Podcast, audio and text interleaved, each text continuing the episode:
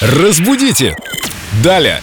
Своими знаниями русского языка и замечательным настроением, можно так сказать, Вик, замечательное настроение Ну ты заметил. Конечно же. или прекрасное настроение. И своим прекрасным настроением с нами готова поделиться Виктория Полякова, культуролог, знаток русского языка. Привет, Вика. Привет, друзья. И снова вопрос тебе. Вопрос к Виктории с восклицательным знаком от Ирины Даниловой. Многие в блогах, да и в прямой речи говорят, мне это красиво, давая оценку чему-то, что нравится. Это корректно звучит? Интересуется Ирина.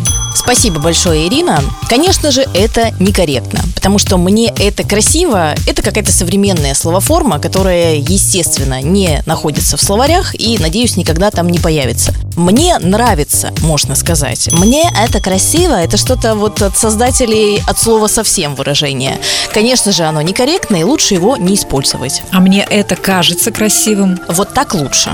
Как будто бы одно слово потеряли. Да, да. Ну, сейчас ведь э, русский язык стремится к упрощению, к сокращению фраз, выражений. И мне кажется, скоро будут говорить просто «не нра». А почему бы и нет? Будем экономить буквы, экономить силы для э, великих дел, для настоящих свершений. Ну тогда спа и пок. Нет, все-таки я надеюсь, что мы не скатимся вот к такой экономии.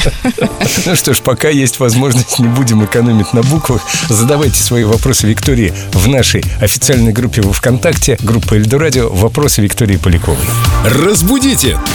Далее!